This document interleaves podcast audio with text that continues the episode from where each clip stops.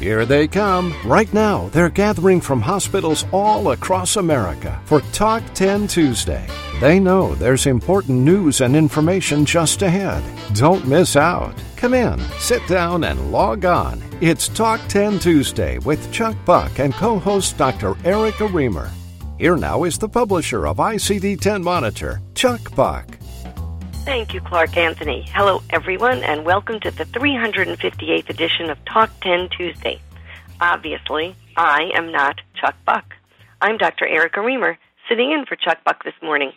Today's Talk ten Tuesday is brought to you by the American Health Information Management Association. We know them as AHIMA. And joining me this morning is my guest co-host and good friend, Doctor Juliet Ugarte Hopkins. Juliet is the physician advisor for case management, utilization, and clinical documentation at ProHealth Care in Waukesha, Wisconsin. Good morning, Juliet. Thanks for co-hosting with me today. You're very welcome. Good morning, Erica, and hello, everyone. Our lead story this morning is about reporting and coding separate procedures. It's really what coders need to know. Nationally recognized professional physician coder and auditor Terry Fletcher is standing by to report our lead story. And speaking of codes, Laurie Johnson will be reporting on the upcoming Coordination and Maintenance Committee meeting. I can't wait. I always look forward to those meetings.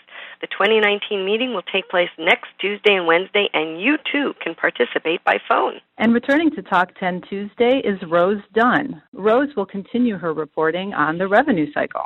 And later in the broadcast, I'm going to expand on my Talk Back segment from last week about how hard to push to get a provider to answer a query. I think you and I should discuss it. I'm interested in hearing your perspective on the query process. Well, we have much news to report during today's Talk ten Tuesday, and we begin with I C D ten Monitor National Correspondent Tim Powell, who is at the Talk ten Tuesday News Desk. The Talk ten Tuesday News Desk is sponsored by I C D University, inviting you to download the four-part E N M webcast series, now available on demand. To download, click on the Handout tab in today's Talk ten Tuesday. Here now is Tim Powell. Thanks, Erica. There's a lot of interest today in computer-assisted coding, or C A C. The proponents say it will reduce costs, coding backlogs, and discharge not final bill claims. There are several companies in this space, the largest being three M, with over thirty billion dollars a year in revenue.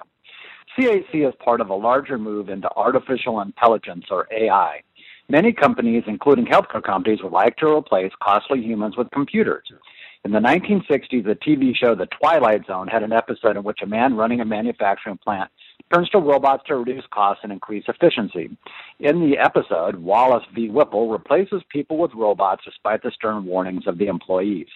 The show ends with Mister Whipple drinking in a bar, angrily complaining as his robot doppelganger sits in his chair at the office smoking a cigar. All the humans are gone, replaced by robots that look like people. With C A C, we do not have human-looking robots sitting at desks coding accounts.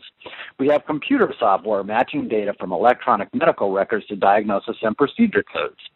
The benefits of C A C include the fact that it is fast, scalable, consistent, and accurate based on the data included in the medical record.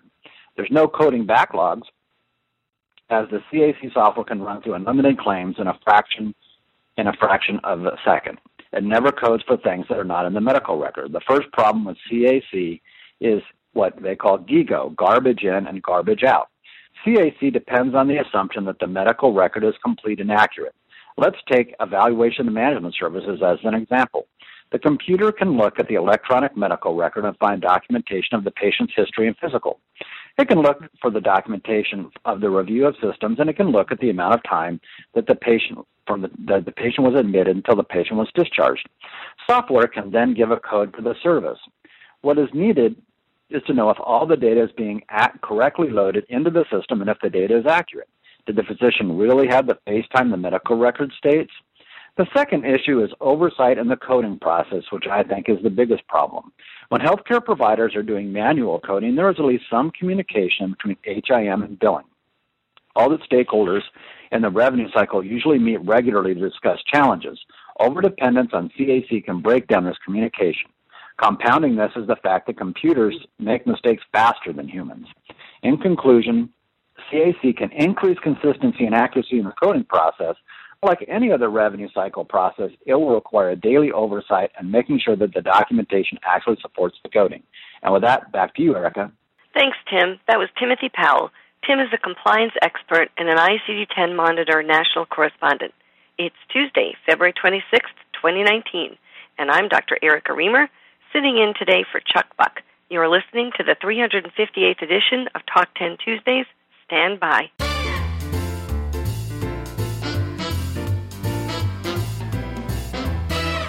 Accomplish big things in little time.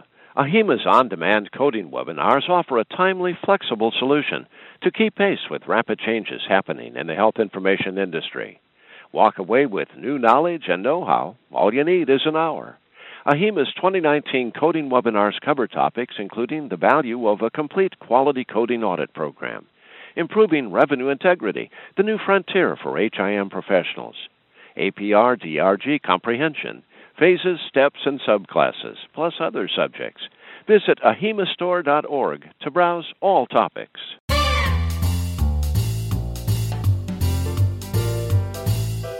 As we mentioned at the top of the broadcast, Rose Dunn is here today. Rose is a nationally recognized H I M expert and past American Health Information Management Association president. Rose continues her series on the revenue cycle and how H I M can play a role in other areas of the revenue cycle. Here now is the aforementioned Rose Dunn. Thanks, Erica.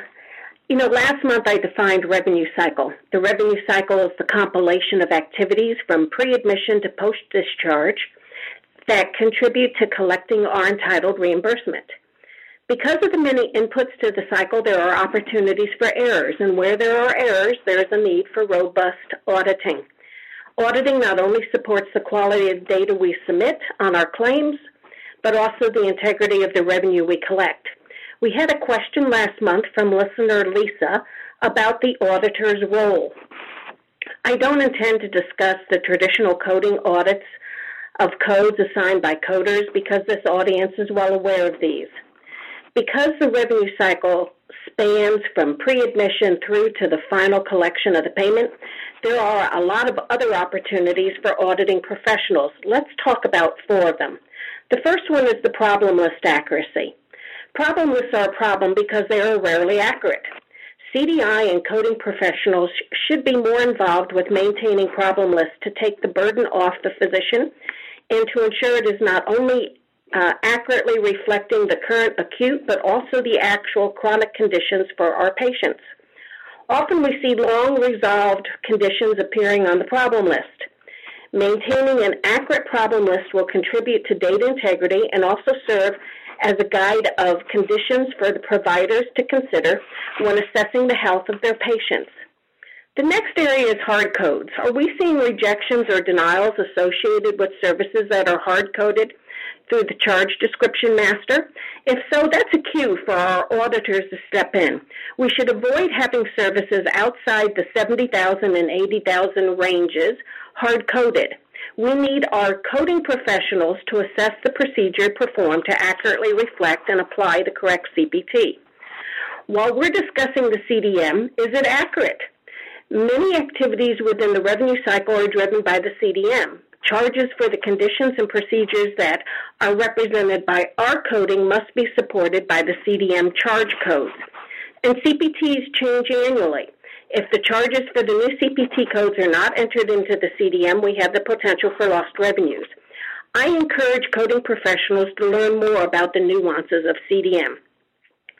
It is seen as a revenue driver for the healthcare organization, and so the C D M manager is often a member of the finance department, considered a key contributor to revenue planning for the organization, and involved in new patient care initiatives, a great opportunity for H I M professionals.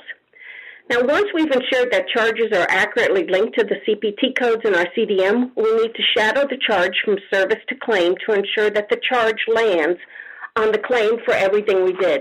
This means that we need to conduct charge audits on a fairly routine basis to determine whether charge applied for each service, did the right charge land on the right claim, did we miss charges, and if so, what and why, and is there a pattern? Did we charge at the correct frequency level? For example, I saw a claim recently where the patient had seven colonoscopies. Ouch. So logic to ensure that charges land on the correct claim in the correct quantity with the right charge and bundle or edit out when appropriate must be defined in the claim processing system. Someone needs to ensure the logic is precis- precisely programmed. When issues are identified through the audits, the logic may need to be modified or expanded. This is another opportunity for H I M professionals who enjoy technology and databases. Following the performance improvement cycle, we would then re-review the charge flow to ensure our changes corrected the problems that were identified. Done is done for now. Back to you, Juliet. Thanks, Rose. That was Rose Dunn. Rose is the Chief Operations Officer for First Class Solutions and a past president of AHIMA. Erica? Thanks, Juliet, and thank you, Rose. Seven colonoscopies. I will say ouch, too.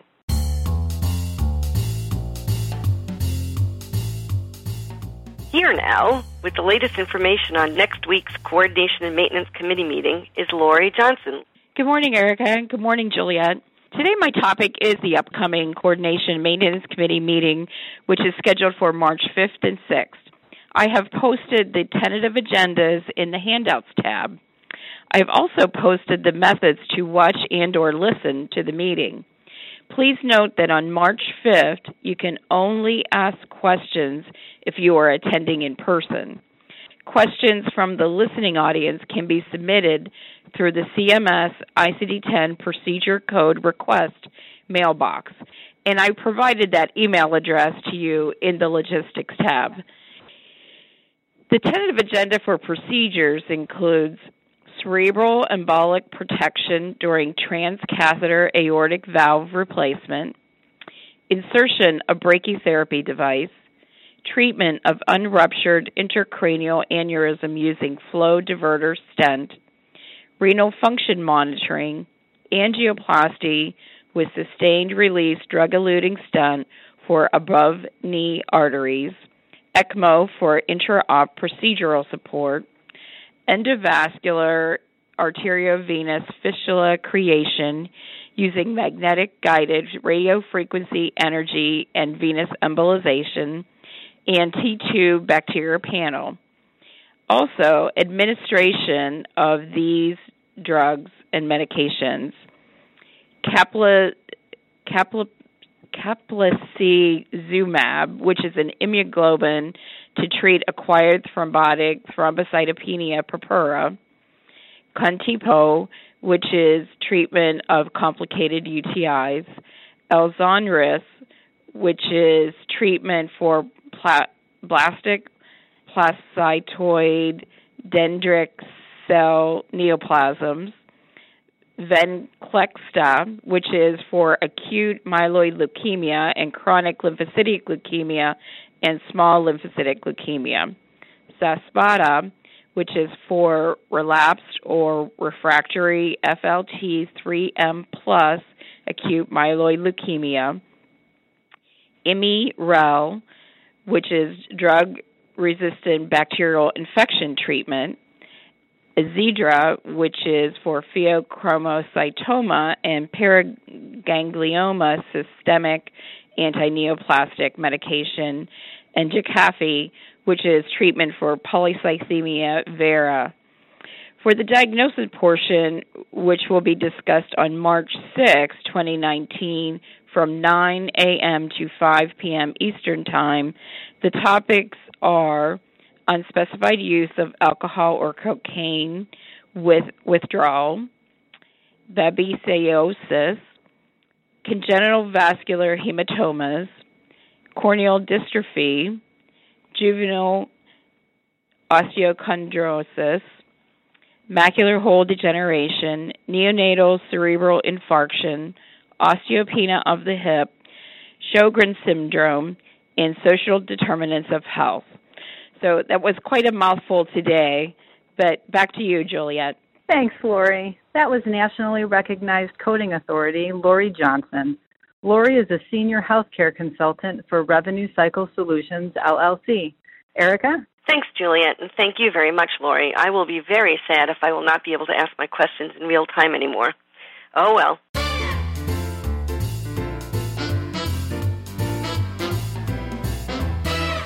Our lead story this morning is about reporting and coding separate procedures. Here to report on why this is important is nationally recognized professional physician coder and auditor, Terry Fletcher. Thank you, Erica. Good morning, everyone. In my segment today, I wanted to talk to you about separate procedures, also hidden codes within a code, but I like to call I Can Code for That. I like to challenge coders to think outside the box at times when coding for professional physician services. You may have thought certain things traditionally were just not reported, but sometimes when we step out of the box and really look at the C P T rules, the N C C I edits, and consider the encounter, you will ask yourself, can I code for that? So first, let's look at the designation of a separate procedure. It may not mean what you think it does. Many procedural codes in the C P T book are designed as separate procedures. However, there has been many incorrect interpretations of the rules for separate procedures. Before you can make a decision to capture a separate procedure designated code, you first must consider, were there other procedures performed during the same encounter? Did you consult the National Correct Coding uh, edits? And did the other procedures coded at the same encounter include the base code? You can always identify a designated separate procedure by the parenthetical inclusion of separate procedure at the end of the C P T code description. For example, two nine eight seven zero, arthroscopy knee, diagnostic with or without synovial biopsy, and then in parentheses it says separate procedure. This designation identifies a procedure that may be performed independently or as part of a more extensive procedure depending on the circumstances. C P T surgery guidelines state some of the procedures or services listed in C P T in the C P T codebook are commonly carried out as an integral component of a total service or procedure that has been identified by the inclusion of the term separate procedure. These codes designated as separate procedures should not be reported in addition to the code for the total procedure or service for which it is considered an integral component. But in lay terms, what this means is that if a separate procedure is performed during a more extensive procedure in which it is typically included, it's not separately reported. But if a separate procedure is performed alone or with another procedure of which it is typically not a part of, it may be separately reported. So in the example two nine eight seven zero, it may be reported by itself to describe the scope of the knee, but it is not reported separately or reimbursed with another arthroscopic procedure in the same knee, for example, an arthroscopic medial uh, meniscus repair, and that would be the two nine eight eight two. For the first code, what we would call is a look-see, and then when it's determined to continue with a more extensive procedure, the repair, then only that code is reported. Also, for further confirmation, if you check your most recent version of C C I edits, you'll see that two nine eight seven zero is bundled or inclusive of two nine eight eight two, which is the more extensive service. But a modifier allows the code pair edit, and that includes the one indicator, for you to override the edit and report the diagnostic scope separately under the right circumstances. So, for example, if the diagnostic scope and the surgical scope procedure were performed in separate knees, two nine eight seven zero may be reported separately with a fifty-nine modifier, or even a more specific subset modifier of fifty-nine, which could be the X S modifier, meaning separate site or separate service. You also might want to code the or add the appropriate L T or R T, those are the right and left side modifiers, to both those codes to designate which procedure occurred on which knee. Because C P T doesn't provide a complete list of codes to which a separate procedure may be bundled, unless you have a full clinical understanding of the procedure performed, how can you know whether for certain a procedure is or is not truly separate? So first, you want to look at that uh, C C I edit to determine if a designated separate procedure triggers any edits, and then also look in some of your encoder products. You may have some in your software that can also show you this. And if you don't, also don't um, think that the N C C I edits are absolute. Even some designated procedures, even if they may trigger an audit, you want to look at the indicators within those edits to see if you can code for it. So for that example before, a one indicator means you may be able to code for it, code for it but a zero indicator means you cannot record it, uh, report it separately. Also in the surgery guidelines, when you're looking at separate procedure, make sure that you know it is distinct, independent, or different site or different organ system. You're really looking for that separate injury, separate lesion, separate excision, or something that can show that it is independent. As an example with G I procedures, if your G I physician performed a basic colonoscopy, four five three seven eight, this is a designated procedure, designated separate procedure. But if the colonoscopy also included a polyp removal by snare, you would only code the four five three eight five, and four five three seven eight would be bundle or, again, inclusive of that service. But if you went on and the physician coded an E G D at the same encounter as a base colonoscopy, then because those are two separate sites, two separate procedures, then you may be able to code both of those services with a modifier. So I challenge the physician coders out there to look outside your comfort zone to determine if, in fact, there are coding opportunities where maybe you didn't realize I can code for that. Rules and guidelines exist for a reason to guide us to the correct and compliant way of doing things, but there are exceptions to knowing when those rules Uh, can be uh, looked at, and your due diligence uh, will let you know if you can code for those. Juliet, back to you. Thank you, Terry. That was Terry Fletcher. Terry is a nationally recognized professional physician coder and auditor. Erica? Thanks, Juliet, and thank you again, Terry. And you can read Terry's reporting on this important topic in today's I C D ten Monitor. I'm going to revisit my talkback topic from last week about the query process. After that, Juliet and I will discuss this issue, and we invite you to join the conversation by sending in your questions or comments. I'd like to first apologize for our technical difficulties last week. I was really sorry we were unable to archive it because I thought it was really an important topic, and I was really good last week. Chuck suggested I represent it, but I didn't want to punish those of you who had listened in real time, so I decided to expand upon it today.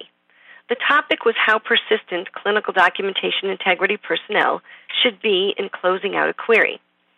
To recap, and we have posted my script from last week online, I asserted that the goal should be one hundred percent response rate. eighty-five percent leaves fifteen percent of your queries on the table. If you didn't think they were important, you wouldn't have composed them. Just closing the query isn't enough.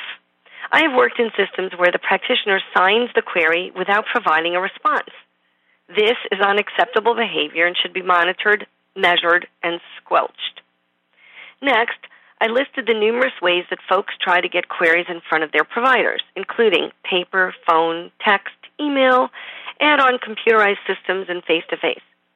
I mentioned a C D I S in my old system who would wait weekly in a provider's office until he would let her come in and talk to him. Wouldn't that wreak havoc on your productivity, sorry, productivity metrics? During the pre-show chat last week, psychiatrist Doctor H. Stephen Moffick and I had a discussion regarding the subject. He offered to do a counterpoint to my firm position that providers should be expected to close out queries, until he heard my complete thought process. Doctor Moffick's concern, and I share it, was that providers are becoming burned out because they are being tasked to do, to do more and more in the same amount of time with less resources. Sound familiar? I believe everyone should be treated with respect and consideration regardless of job title. Just because you have an M D at the end of your name does not mean you are better than anyone else. However, I do support working at the top of your license. When I worked in the E D, I was just as capable of putting a patient on a bedpan as anyone else. But having providers perform tasks that others could be doing means they can't be doing the things that only they can do. No one else can document instead of them. No one else can answer a query meant for them. So, is it reasonable to meet a provider wherever they are to get them to answer their queries? My recommendation is that the C D I management team and some legitimate represent, uh, representative of the practicing clinicians collaborate to devise the right system for your organization with your available technology. It needs to fit into the provider's workflow and needs to be standardized. You can choose to make exceptions for the rare provider, but I think it is best for everyone if there is one mechanism and everyone knows what it is and how to comply. Most organizations are devising dashboards or scorecards and holding their providers accountable. There needs to be a way to let them know they still have outstanding queries. Give them formative feedback and comparative data with their peers. Help them be successful. But you are professionals, and they should treat you as such. Your productivity is important to the institution. They can't have you chasing a provider around to get a query or two closed. It is your responsibility to compose the query. It is their professional responsibility to answer it. I'm going to repeat myself from last week. What we in C D I do is important and valuable to the provider and the system. Providers are not doing us a favor by answering our queries. We are, in essence, doing them a favor by sifting through their suboptimal documentation, finding opportunities, and presenting them for improvement so that they get credit for taking care of as sick and complex patients as they do. The administration needs to facilitate the process and encourage cooperation. The provider and hospital's quality metrics and financial viability may very well depend on it. So, Juliet, what is your reaction? What do you think? I really agree with a lot of what you're saying, if not really all of it. I mean, the idea that there should be a goal of anything less than one hundred percent when it comes to a query answer rate is, a, I think that's not doing anyone any favors. You really should be trying to get one hundred. Now, of course, is that going to happen? Probably not, although I will say at my two hospitals, we do hit it every once in a while. We'll have a number of months where we have every single query that's answered. Um, so that definitely should be a goal. And I also agree with you that there needs to be a process set into place that's going to work for all of the docs, and that is something that they're held accountable to. If you have an E H R system that all of the docs are using to get messages from their offices, other offices, they're being notified that a patient has a question, you know, if they're getting these Epic messages or if you use Cerner or another system, then that should be utilized also for these C D I queries or coding queries even. If it's something they're already using, there's no reason why it can't be used in that fashion. And I think it really is beholden on the med staff, too, for your hospitals to make sure that you're working with the C D I team and making sure that that's an expectation and that that's something that all the docs know Um, that they need to do on a regular basis.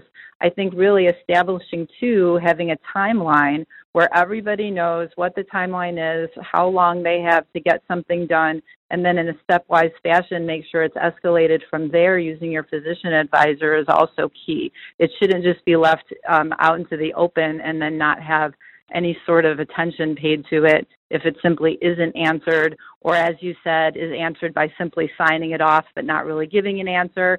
And I even take it as far as the unable to determine. In some of those instances, that's something that I might take a second look at as the physician advisor and reach out to that doc and just have a conversation with them about, really? I, I just want to talk this through and see um, exactly that you weren't able to determine this, or was it that this was the simple button to push to get it out of your queue? That's a really good point, Juliet. And, you know, I have to actually say that one of my suggestions to C D I teams is maybe having unable to determine is not really a legitimate answer for your query. Um, you know, if you have clinical indicators and somebody has, you know, there's got to be something that goes with it, and unable to determine doesn't always seem to be, a, like, really a viable option. I do think your point is really well taken. I think that in addition to making a situation where you've got a process for the queries to be posed to the physicians, you need to have some sort of escalation process where the physician advisor has to, inter, you know, if they have to intercede and get it done. Don't you agree? Yep, absolutely. This is definitely one arena that the physician advisor can really work as a champion for C D I and coding, even if there's not anything else that that physician advisor is doing with those teams, because their role is more in the utilization management, case management arena. This can really be a big impact just to be that doc who's out there and talking with the physicians about their queries and really kind of making sure that this loop is closed. Well, they have to be the enforcer. Well, I think that that's right. Going to be a wrap for our three hundred fifty-eighth edition of Talk ten Tuesday. Juliet and I want to thank our panelists today, Terry Fletcher, Laurie Johnson, Timothy Powell, and Rose Dunn. And I personally want to thank Doctor Juliet Ugarte Hopkins for co-hosting with me today. Thank you, Juliet. You can listen to all the Talk ten Tuesday podcasts anytime, anywhere, on any device, and it's free. Listen to us on Stitcher, Apple, Spotify, and Google Play. Be sure to be with us next Tuesday for our live coverage of the C M S Coordination and Maintenance Committee meeting. I'm Doctor Erica Remer, sitting in today for Chuck Buck and reporting for Talk ten Tuesday and I C D ten Monitor. Thank you, Juliet, and thank you all for being with us today, and we hope to see you next week. Talk ten Tuesday is a production of I C D ten Monitor.